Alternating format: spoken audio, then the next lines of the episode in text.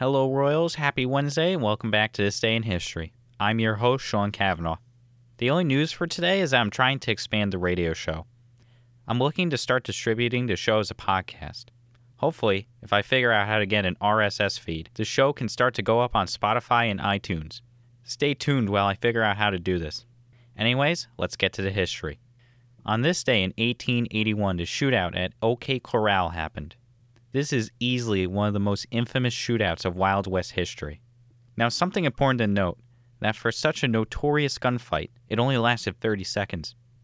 Half a minute, and it became embedded in history as one of the most famous events of the late 19th century. Now, that begs the question what led to this deadly shootout? What made this shootout so infamous in American history? Well, to start, we have to go back to the founding of Tombstone. Tombstone was founded in 1879 when silver was discovered in the area. The town could be known as one of the last boom towns of the frontier. By 1881, the year when the shootout took place, the town had a population of around 7,000. Of course, with the large influx of people, less desirable people also came as well. These men were drifters, lawless people who wandered across the West committing crimes and causing trouble. When these men ended up in the Tombstone area, they formed the loose gang known as the Cowboys. For our event, the members that were important were Ike and Bill Clanton, Tom and Frank McLaury, and Billy Clybourne. These men were rabble rousers and frequently got into feuds with the local town marshals and sheriffs. The marshals in particular were the Earp brothers, specifically Wyatt, Morgan, and Virgil Earp. Doc Holliday was also a good friend of the Earps and an emergency lawman at times. This matters for the event as well. They had arrived at the town in 1879 and become sort of the de facto police force. They were not universally liked by the people, but they did their job of protecting the town well. On October 25th, Ike Clanton and Tom McLaury rode into town to get supplies. Over the course of the day and continuing into the next day, tensions rose. It culminated when Wyatt Earp pistol whipped Tom McLaury due to a previous poker game incident, where McLaury felt he had been cheated. Hearing about this event from Doc Holliday, Frank McLaury and Billy Clybourne wanted revenge.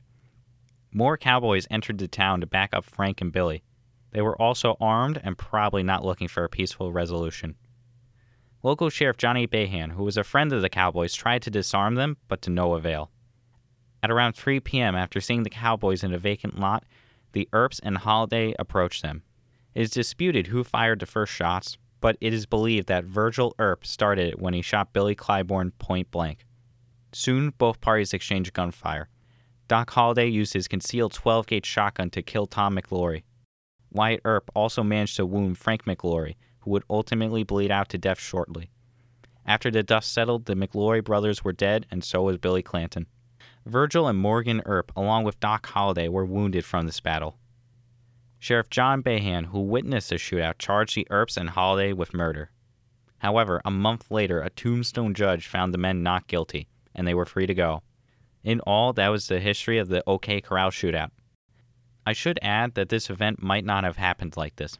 So many reports from that time gave conflicting views, so it's impossible to know what really happened. I can say, after researching the event, I can see why it is so infamous.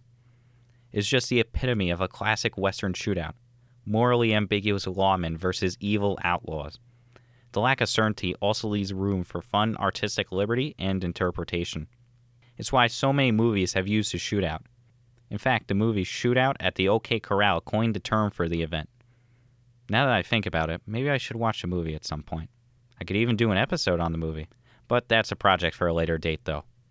Anyways, thank you for listening, Royals, and have a good Wednesday.